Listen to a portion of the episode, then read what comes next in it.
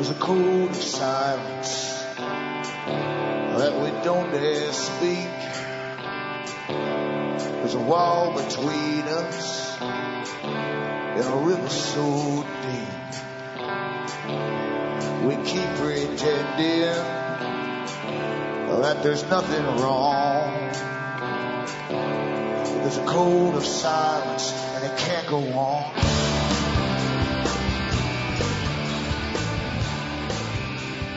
Hi folks, I'm Alan Watt and this is Cutting Through the Matrix on June the 20th, 2011. Newcomers look into the website cuttingthroughthematrix.com. You'll find hundreds of audios to download for free where I take you through this big system which overlays the systems the media talks about. In other words, the parallel government, the real government that runs the world and how they've shaped your minds. They've trained you to ex- expect changes that are already planned to come and how you'll you adapt to them as you go through your lives. It's quite simple really. Uh, it's very big, mind you, and well organized and well funded because it's owned by the guys who literally uh, pull money out of thin air. So there's no point, there's no problem in getting the cash to hire all the think tanks that deal with every aspect of your life across the whole planet. That's for everybody. Quite the feat, mind you, but they've been at it for an awful long time. So help yourself to the audios. As I say, I'll give you shortcuts to understanding this big system and how literally your mind is not your own. You're conditioned to believe in certain things and to have opinions which are given to you and you don't even know how come you arrived at those conclusions. Generally it's because everyone else comes to the same conclusions because they're presented to you by people in authority, either teachers or university teachers or professors or they're promoted via the media or movies even. It's, everything is part of the propaganda spiel. So remember too that you're the audience that bring me to you, so you can help me out by buying the books and discs I have for sale at cuttingthroughthematrix.com. And from the US to Canada, you can purchase using a personal check or an international postal money order from your post office, or you can send cash, or you can use PayPal to order. Use the donation button on the com site and follow it with an email with name, address, and order, and I'll get it out to you. Across the rest of the world, you've got Western Union, MoneyGram, and you've got PayPal again using the donation button. Remember, straight donations are certainly welcome in these times of increasing austerity, and we're only on the brink really of austerity because they've got an awful long way to go with us yet when you read all of their great big plans of redistributing the world's wealth into their own corporations which they plant overseas and call them third world countries. That's really where the cash is going, not to the people. But you see, this was planned long before you were born. It was planned before your parents were born. And it goes way back into the, the centuries. You'll see lots of books coming out, of course, in the 1800s, apart from Karl Marx himself. Uh, you can see Gramsci's uh, books too, that really had a big impact on communism or world socialism. And you'll find that the banks love this idea because, you see, uh, it's far better to get everyone in debt and have the governments chase you up for the cash via taxation, guarantees the bank's payments, much better than loaning to individuals and then sending your own private heavies out door to door to collect the cash. That's why they love socialism. And also it's because they can get an ordered society worldwide, a global society. It works very, very well. And there's lots of advocates for it who get well rewarded. And I noticed that even in the communist system too, that the guys in the Politburo, uh, literally, they came out after the wall went down. They lived in, in just as high a lifestyle as their equivalent bureaucrats across the seas in other countries. So they do very well for themselves. And uh, and when money's involved, believe you me, when the dollar talks, morality walks, and it's always been that way, always will be that way. Psychopaths love it too because they catch, they smell the wind before anyone else does. They know which way it's blowing, and they hop on board and get to the top. Uh, they don't bother with moral qualms of right and wrong uh, as long as they're on the winning team. And I've met lots of people who've admitted to me that they'd rather join the, the winning team, doesn't matter who it happens to be, for their own personal survival. And that's the way the world really is. There's no lack of people willing to do the dirty work if they're well rewarded for doing so, and they don't suffer personally. To them, it's very pragmatic a choice and very sensible to them and they'll rationalize it to you. Just the same as anybody after any big massacre saying, well, I was only doing my job by shooting those people because I was told to do it by a superior. And uh, the same thing is used when they take down countries as they're taking them down now. Back with more after this break.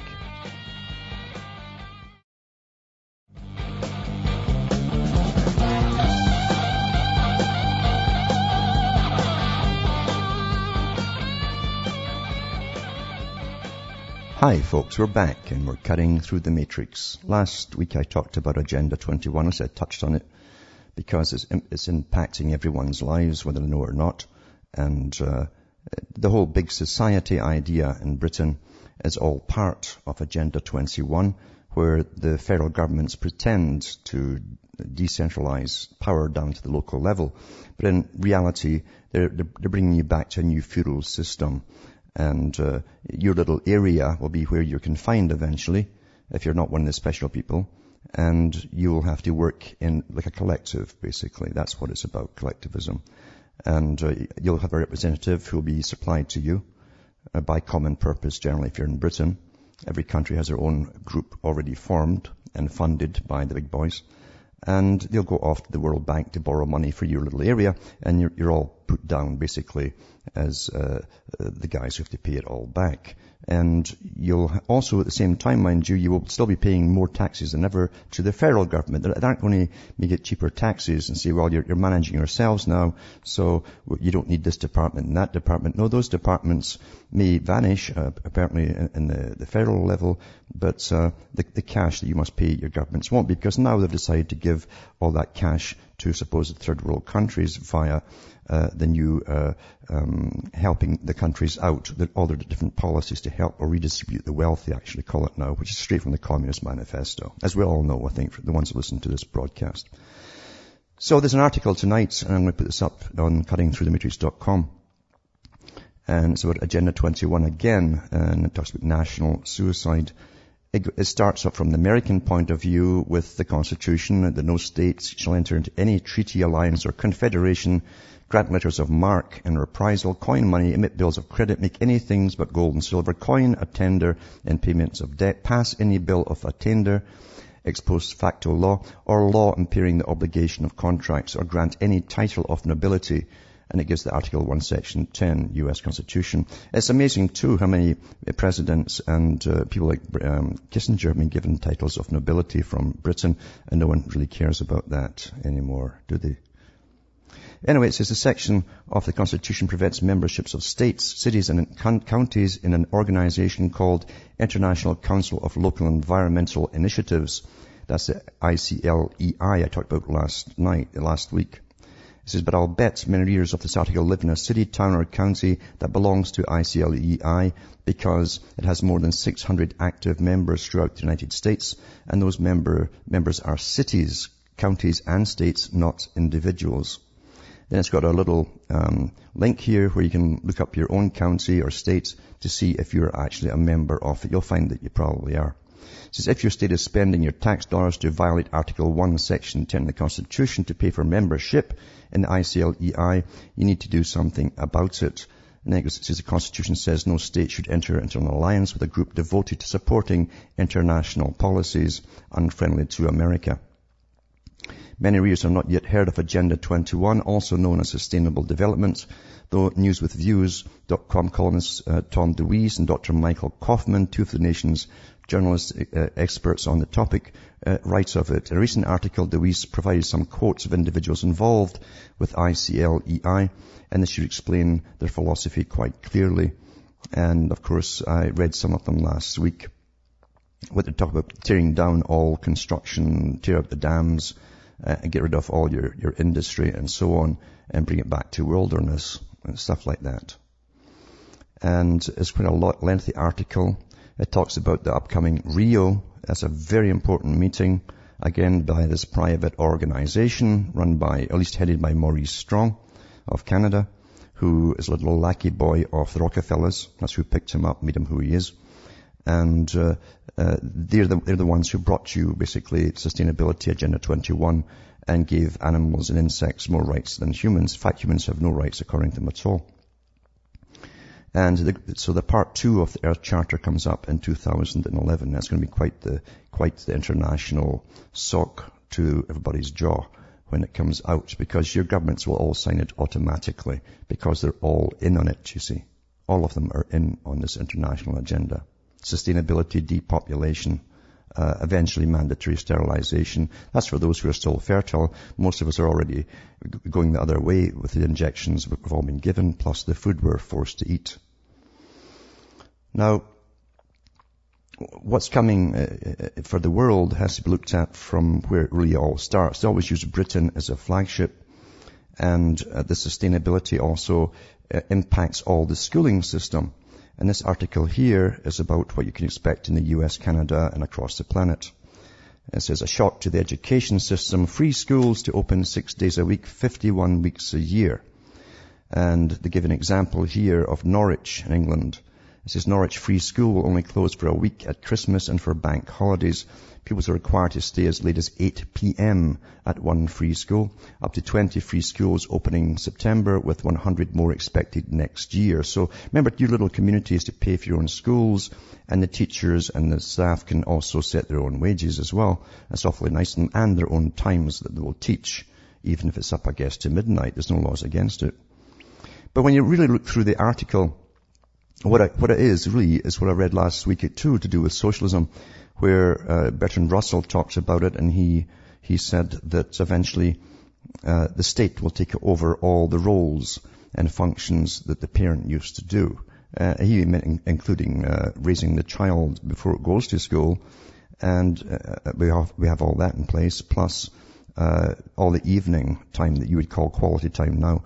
the state will give them their values up to 8 p.m. at least, and maybe later, right through the weekend as well if need be and that is the new society. This is the new society to get one generation utterly divorced again from the last generation, which was divorced from the previous one. They're really doing it in, in jumps about five years now.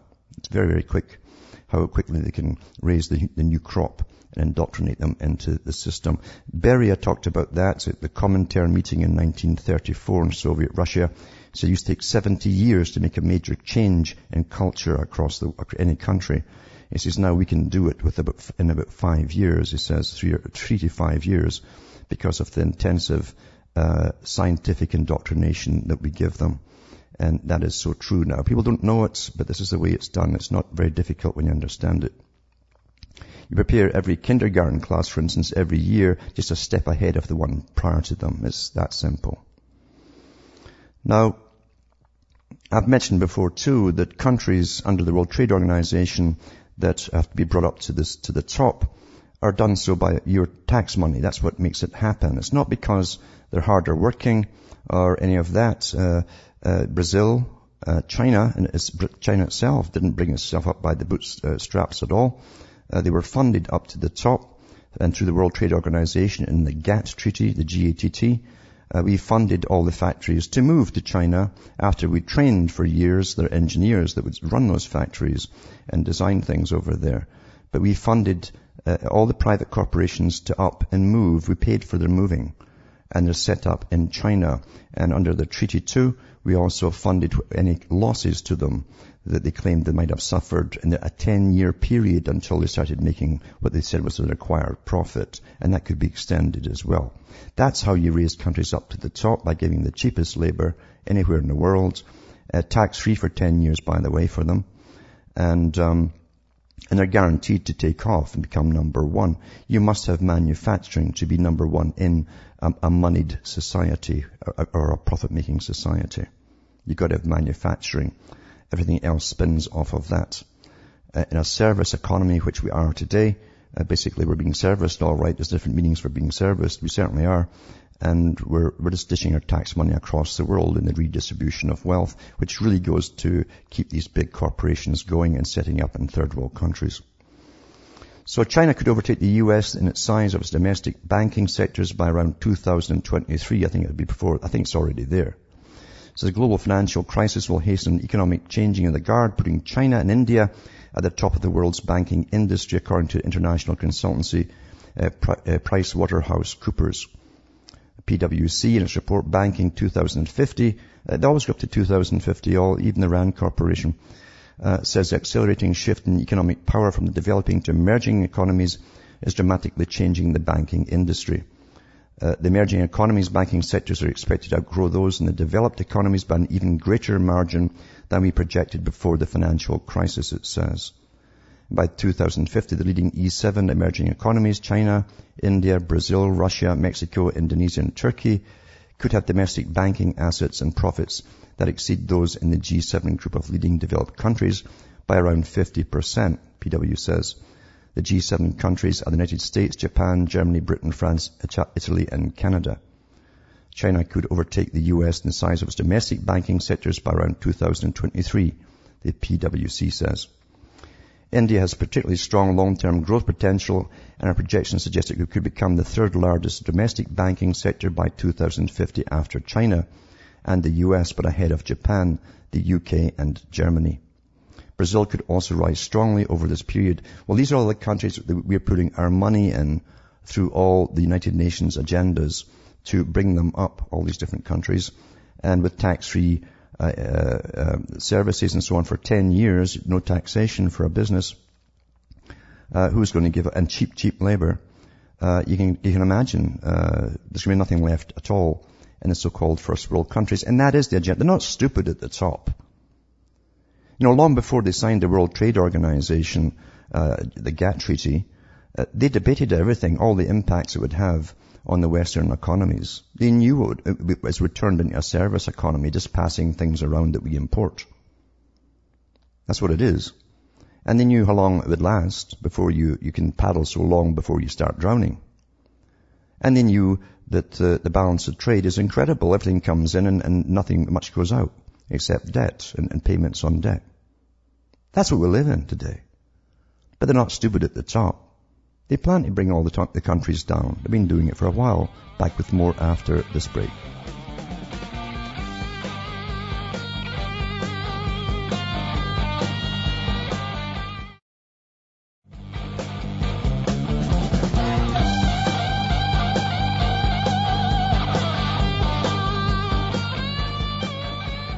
Hi folks, we're back and we're cutting through the matrix.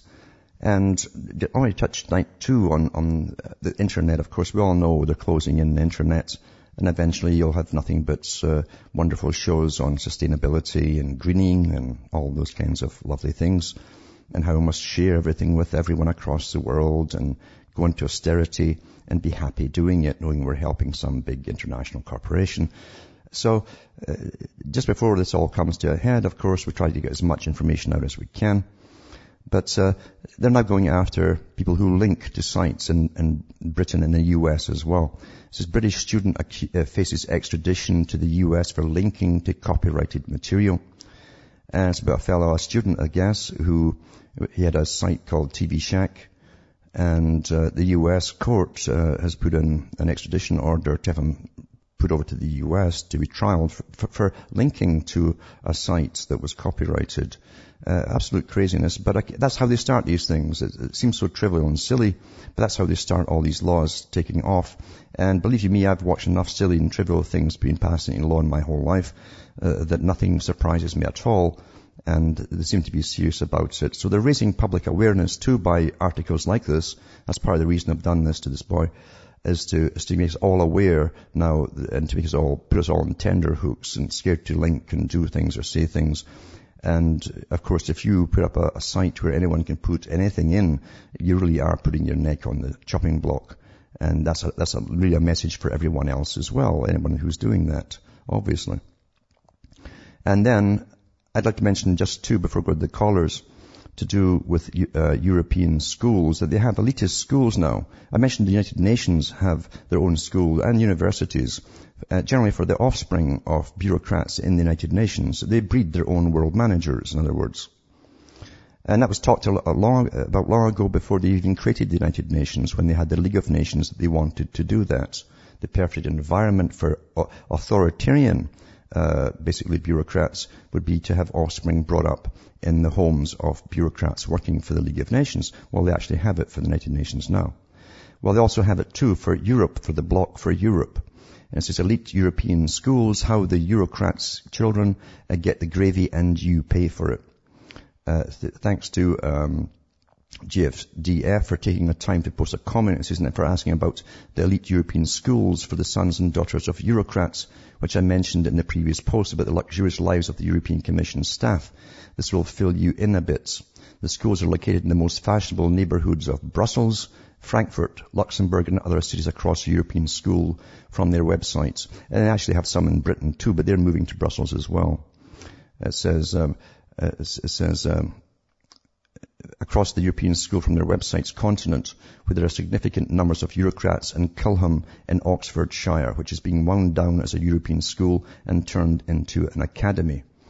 The schools offer an aggressive uh, European education from nursery level through secondary level, meant to produce uh, children who are, uh, and this is their founding mission, uh, statement. It says, this is all mixed up, this article here. This is the program it came through on is, uh, it, it, to mind Europeans. School ready to compete and consolidate the work of their fathers before them to bring in to being a united and thriving Europe. And I'll put this article up tonight as well. Maybe you have a better program to download than me because it's all mixed up here but uh, it gives you the gist of what it's all about. They, they literally breed uh, their class of world managers. This is the time, by the way, they've said officially that we're living under the world managers. I hope you uh, really, you see these little articles with titles like that. They mean what they say. So, so take it to heart and believe it. Um, now there's Tristan from Toronto hanging on the line. Are you there, Tristan? Hello? Hi. Hey, Yes. Alan, how's it going? Not bad. Yeah. Uh, thank you very much. Uh, you know, I always listen to your show now, and it's like someone teaching me how to fish instead of someone fishing for me. So I really appreciate your work. Um, it was just I caught your last show on Friday, I believe it was, and you were mentioning the underground history of American schooling. Mhm. So I started like, you know, I found the book online. The author, he couldn't even get it published, so he just put it online for free. Hmm And reading through the book, it's just amazing how you go through your own life and you pick out little stuff from your your memory. And I was born here in Canada, but then I went back. My parents moved back to Trinidad, and I ended up being raised there for like the first from ages two to five, I guess, four Yeah. for those two years. Oh no, sorry, till 6 Mhm. And when I came back up here, one of the first things they tried to do when I came into grade one was they tried to send me back into kindergarten, which is always interesting because you know like all the kids in, did in kindergarten was play and sing songs and look at pictures all day. That's right. And by that time in Trinidad schooling, you know, I was at age four. You're already counting to a hundred. You know, you you already know how to read, draw, math, timetables, everything. So my mom stood up to them and said, "No, he's six years old. He's going into grade one," and that was it. And the first day of school, you go in, you're excited, and you realize that the kids who just came from kindergarten can barely spell, Mhm. Yeah. like barely, you know, barely have a thought in their head, and they would, you know, ask you, Tristan, spell they, and you know, oh, T H E Y. Okay, Sure. go play in the corner. You know, don't think anymore. Yeah. you stop thinking. So, you know, time passes, and one of the things he mentioned in the book was how they've extended the age of childhood. Yes. And I remember when I was younger, I was about eight years old, my brother taught me how to ride a bike. hmm There was no training wheels, you know. You got on the bike, and you learned how to ride it. You scraped your leg, you know, if you fell, Yeah. and you, you cleaned it up. I tell you, hold hold on, and, and we'll come back after this and, and let you continue.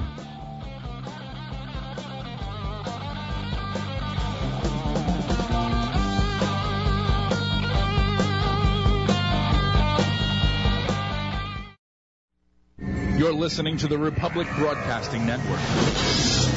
Because you can handle the truth.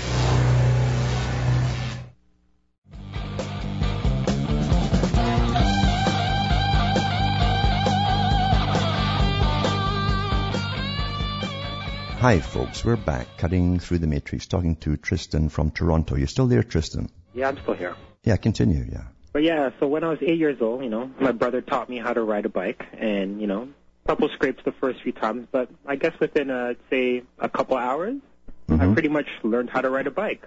Yeah. So fast forward now, my brother's married or was married, and he has a daughter, my niece Larissa. And when she was seven years old, two years ago, uh, he started to teach her how to ride a bike. But this time, there was the training wheels. Yep. So training wheels, learn how to ride a bike whole summer. Uh-huh.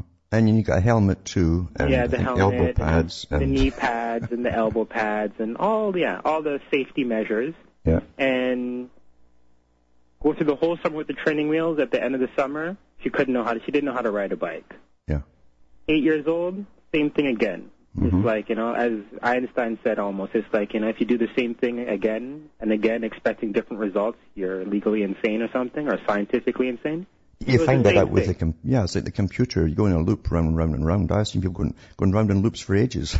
I was like, same thing. Whole summer with the training wheels. She could at the end of the summer they took it off. She couldn't ride the bike.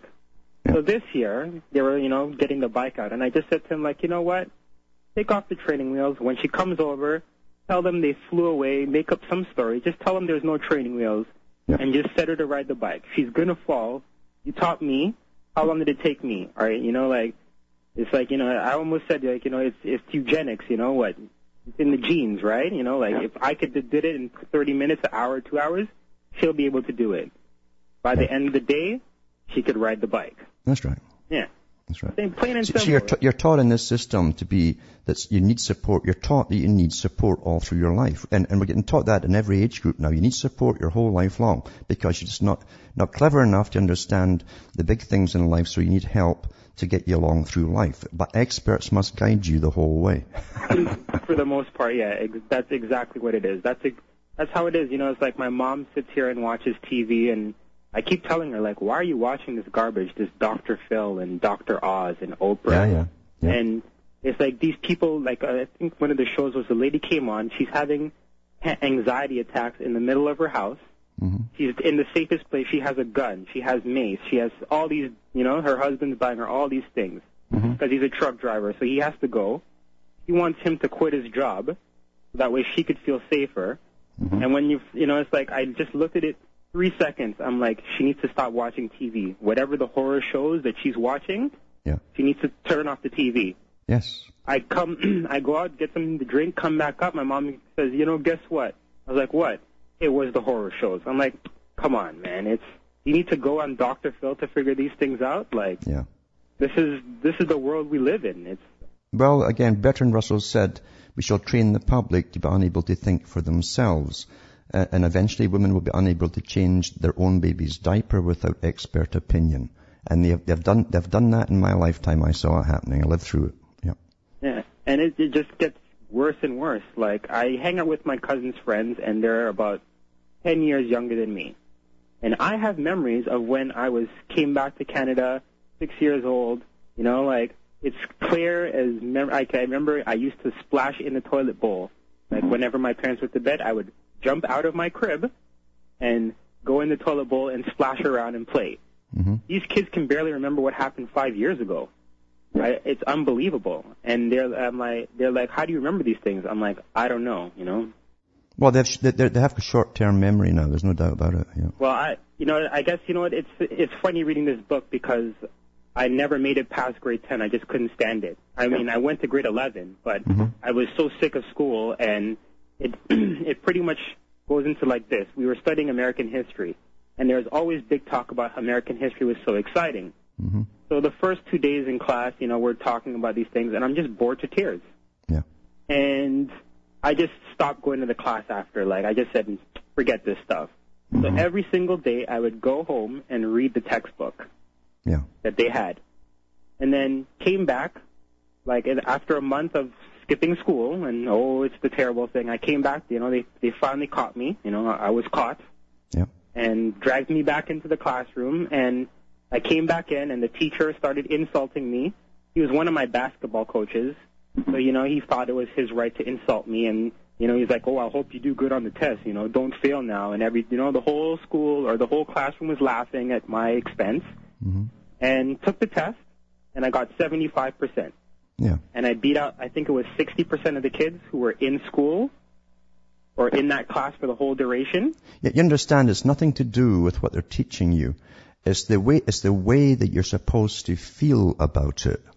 Not, not the In information. the book as well, yeah. That's right, and that's also the whole. That's what the whole thing is. That's why they want the teacher who knows she's read the toolkit. This is this is the impression you want to leave in the children's mind. An impression is to do with feelings, and so it's the emotion that's attached to it, and it's got to be the right direction, and that's really what it's all about. That's why they want you there in the school. Yeah, it's to make you feel hollow and empty. Yeah. Yeah. That's right. But but thanks for calling. And you're I think Gatto also has a book which you can buy uh, as well. Okay. I yeah. know what it's called?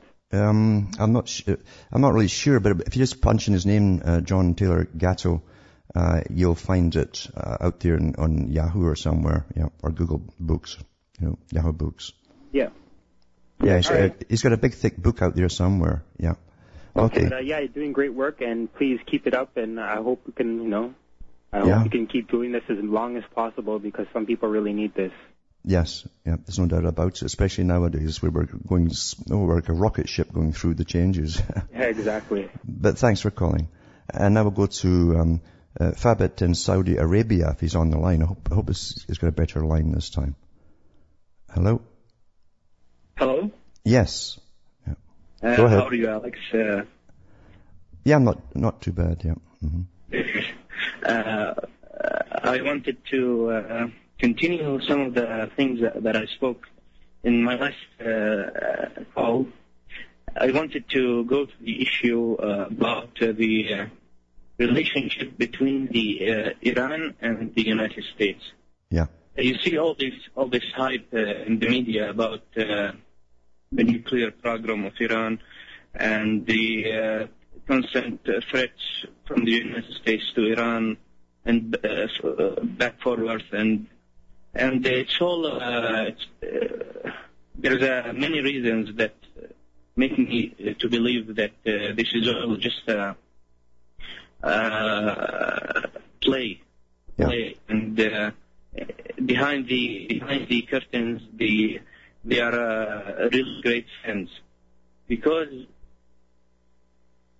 you see when uh, when Iraq tried to develop uh, a nuclear program even for uh, uh, non uh, non war uh, related stuff for, for energy hmm uh, they uh, they instantly it was instantly hit by by an Israeli plane planes and was destroyed.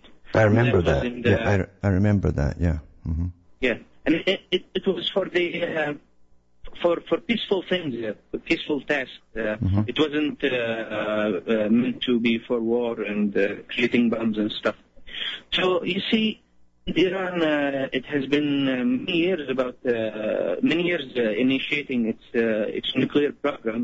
It has been many years since it started, and uh, you see all this uh, nonsense uh, threats and all this media media uh, fooling uh, people to believe that there's a real tension and uh, Iran is under threat. Uh, and I let me let me assure you, Iran is uh, is the number one is the number two ally to America uh, after Israel. hmm You see, uh, United States and Iran have uh, have have have a plan to share the Arab world.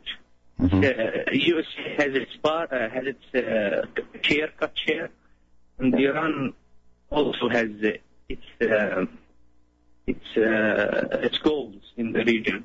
hmm Uh, uh, if, uh, one example of that, uh, Iran, uh, when uh, when the Iraqi uh, Ira- uh, Iran war uh, happened, uh, Iran uh, went to Israel to take its weapon and and fight uh, Iraq. So so uh, that gives you uh, a great good picture about the relationship between uh, Iran and uh, Israel.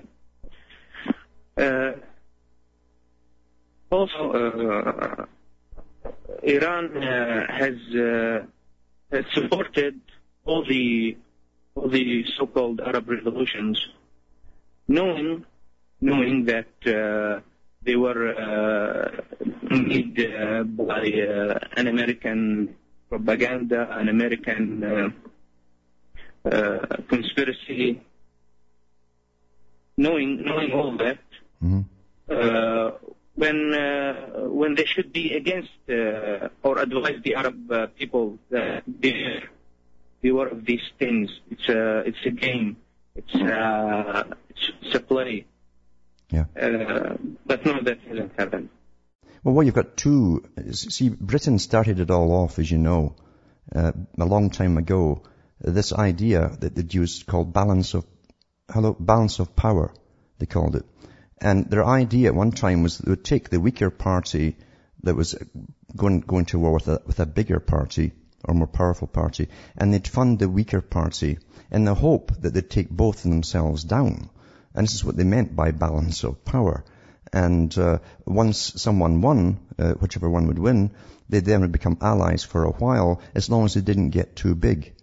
And if they did, they'd stir up war with another party that would take down the latter party. And uh, this is what they did for centuries, this balance of power uh, to make sure. But what they've also said too uh, at the United Nations is they do not want uh, emerging countries in or nations in some uh, pre-existing states, as they call them. They don't want them to rise up to a, a more powerful uh, level. Uh, the the U.S. has said the same thing, especially with Kissinger, and uh, they're very selective in who they're going to allow to to come up to the top. Obviously, yeah. hmm Yes. Uh, you know, Iraq, uh, Iraq, in Iraq, uh, had, uh, there, there has been many things going under the lights.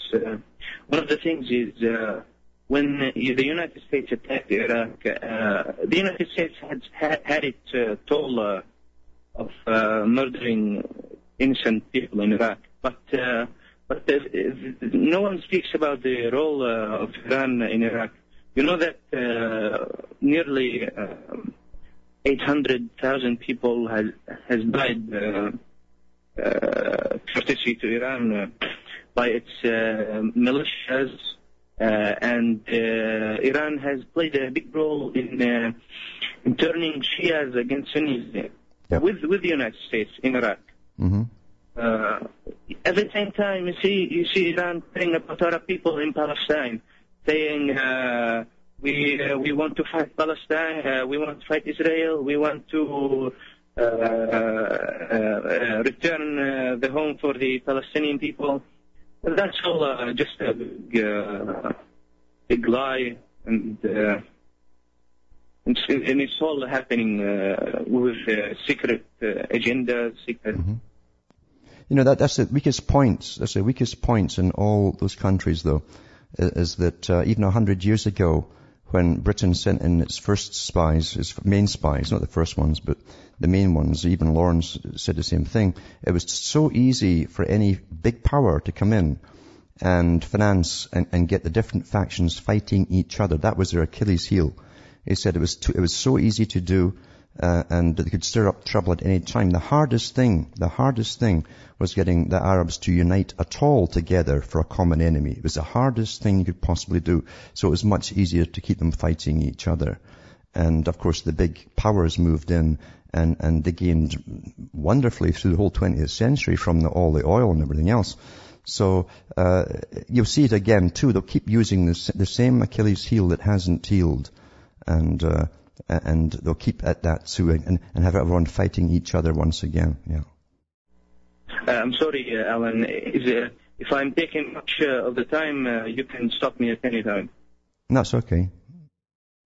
Uh, one one other thing is, um, uh, if you ask anyone in the world, or in the Arab uh, in the Arab world, there is a percentage awakening to this issue. But Yeah. if you ask anyone in the world about Saddam Hussein, they will tell you the following lines: He was a dictator. He mass murdered his people. He, uh, or at least, at least they would say. Uh, uh, he was good at the beginning and and he was he turned bad. Uh, let me tell you what most of the Arab uh, people, the Arab street thinks, uh, and that's not my opinion at all. Uh, they consider Saddam a martyr and uh, a great man who, who who built Iraq. And if you if you if you ask them why, they present you with with many with many uh, facts about Iraq before Uh-huh. uh, it was invaded and, uh, during the time of the ruling of Saddam. Uh, first of all, all of the the things been said about Saddam, about mass murdering and uh, WMDs, has been just a big lie, and uh, and even the things in Jail uh, case that that he was convicted uh, of, uh, it happened at the time of the Iran-Iraq war, and uh, in in fact, the records show record showed later these uh, villages that was uh, supposedly hit by Saddam with chemical weapons were, were, were actually hit by Iran when when when when she invaded a part of Iraq. Uh, uh, Saddam, uh, they, they What's, what's interesting too, it has to be said as well, that uh, Rumsfeld at that time was sent over by the US and he was selling the weaponry to both sides. And there's, there's some good videos up there with the footage on it of Rumsfeld shaking hands with Saddam. Uh, and they were doing their business deals there, and was going to the other side and doing exactly the same. Again, that balance of power idea. Uh, and uh, every, everything was set up in advance, and Saddam definitely uh, was their ally as long as long as he was keeping the peace in that area. But but now is the time for the next part of the agenda, which is a total takeover, and so they got him out of the way. That's as simple as that. Uh, they supported him because they wanted to destroy both Iraq and Iran. Yeah. You see, uh, uh, Iran uh, is not an enemy. It's, it's a neighboring for the Arab people since cent- centuries and centuries. Mhm. But uh, we look forward to a good relationship with everyone in the world. But uh, I'm, I'm just pointing out the, uh, the the current issues, who's involved in, in what. Yeah, yeah hold on, and, and, and we'll come back after this break. Hold on.